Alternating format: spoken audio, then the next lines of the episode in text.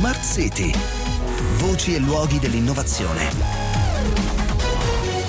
Di Maurizio Melis.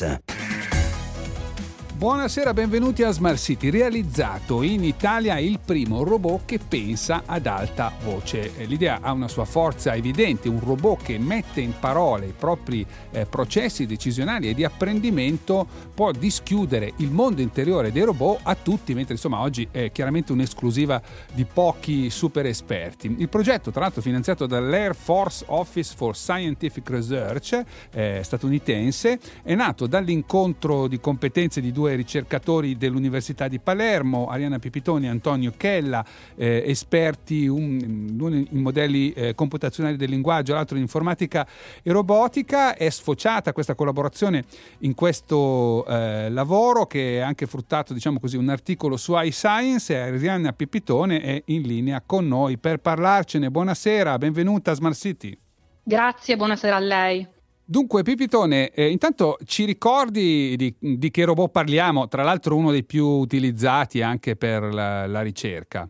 Sì, è un robot chiamato Pepper, che è una, diciamo, un umanoide a forma quasi di un bambino di 1,10 m, 1,20 m, bianco con questi occhioni neri, insomma è molto rassicurante come, come aspetto. È un aspetto importante proprio quando si studia l'interazione con i robot questo. Però il vostro lavoro ha valenza generale, ho capito bene? Assolutamente sì, non, è un'architettura che è indipendente chiaramente dalla, dall'hardware, dal robot che stiamo andando ad utilizzare e quindi potrebbe essere integrata in qualsiasi altro sistema. Mm hardware, non necessariamente appunto un, un, robot, per esempio, anche un ah computer. Beh, certo, certo. Senta, eh, ci faccia capire meglio che cosa si intende no? per un robot che pensa ad alta voce. Se ci può fare anche magari un esempio per aiutarci.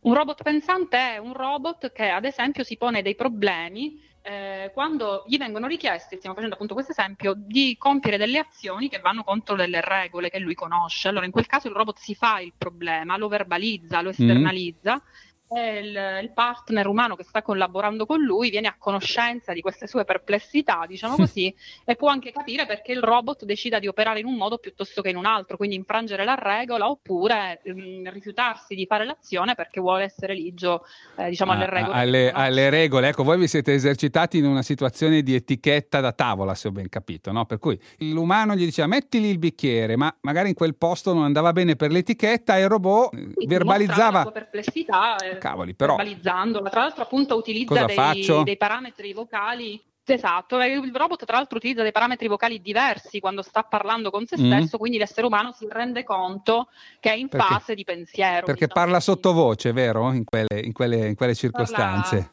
sì, parla un po' sottovoce, cambia proprio il tono della okay. voce, è quasi una voce doppiata, per, per, intendere che è una voce interiore, eh, mentale. Sì, sì, sì, sì, esatto. sì come, come, succede nei film, diciamo. Senta, ecco, che cosa vi aspettate? No? Che significato ha e soprattutto a cosa serve questo, mi lasci dire, espediente? Dunque già abbiamo avuto alcuni interessanti risultati riguardo appunto la trasparenza in, una, in, uno scenario di collaborazione con l'essere umano, ovvero il robot in grado di raccontare i suoi processi decisionali, i suoi processi interiori, ma anche ha portato dei benefici in termini di robustezza. Grazie a questo discorso interiore si sono trovate delle alternative, delle strategie a delle situazioni di stallo e quindi i compiti vengono eseguiti più, con successo mm. un maggior numero di ecco, volte. Ecco perché voi, voi eh, robotici, quando parlate di robustezza, a quello vi riferite, a quante volte il robot riesce a portare a compimento il proprio, il proprio compito, il proprio esatto, task. Diciamo così. Mm-hmm.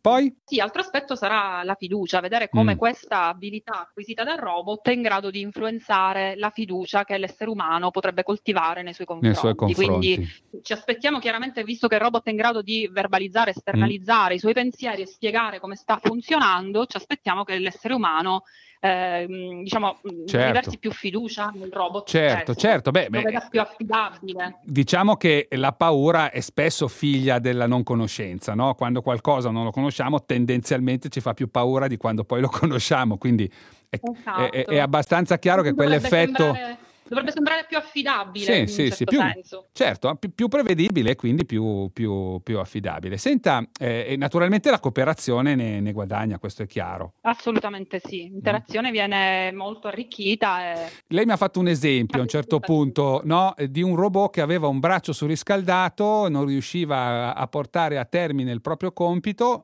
ma siccome esprimeva questa propria condizione era l'umano che gli andava incontro. giusto?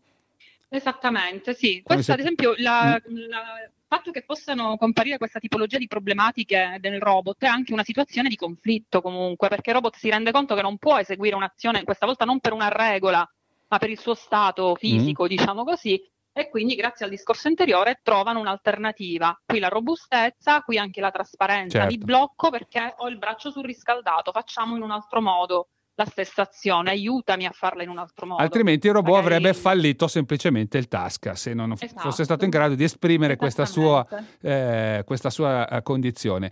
Senta, sviluppi successivi del, del progetto, su cosa state lavorando, su cosa lavorerete? Ce ne sono tanti, stiamo anco- già lavorando sulla, sull'analisi delle emozioni robotiche, intese per esempio come eh, appunto esprimere questo disagio quando il robot non si trova in condizioni ideali, ha la batteria scarica, ha un braccio surriscaldato, oppure avverte un ambiente molto rumoroso e ha paura di non poter riconoscere il comando dell'essere umano. Quindi questo aspetto emotivo lo stiamo integrando, stiamo vedendo come con l'inner speech possa essere reso appunto visibile, fruibile dall'essere umano stesso. E poi ci sono tanti altri aspetti che vorremmo investigare, come ad esempio la capacità di apprendere tramite il discorso mm. interiore. Quindi ripeto delle istruzioni per poterle apprendere. come facciamo noi, in qualche modo. No? Esatto, mm-hmm. esatto, sì, sì, assolutamente. Noi facciamo riferimento molto a dei modelli per gli esseri umani, quindi diciamo troviamo delle analogie per questo motivo, assolutamente sì. È un processo di sviluppo, il fatto di capire come si fanno le cose ripetendo le istruzioni. Certo, come quando ripetiamo una lezione, no? eh, per memorizzarla, per impararla meglio. Va bene, allora grazie Arianna Pipitone. Grazie a voi, grazie a lei. Bene, cari ascoltatori, ci fermiamo qui e ci diamo appuntamento a domani sera. Buona serata da parte mia.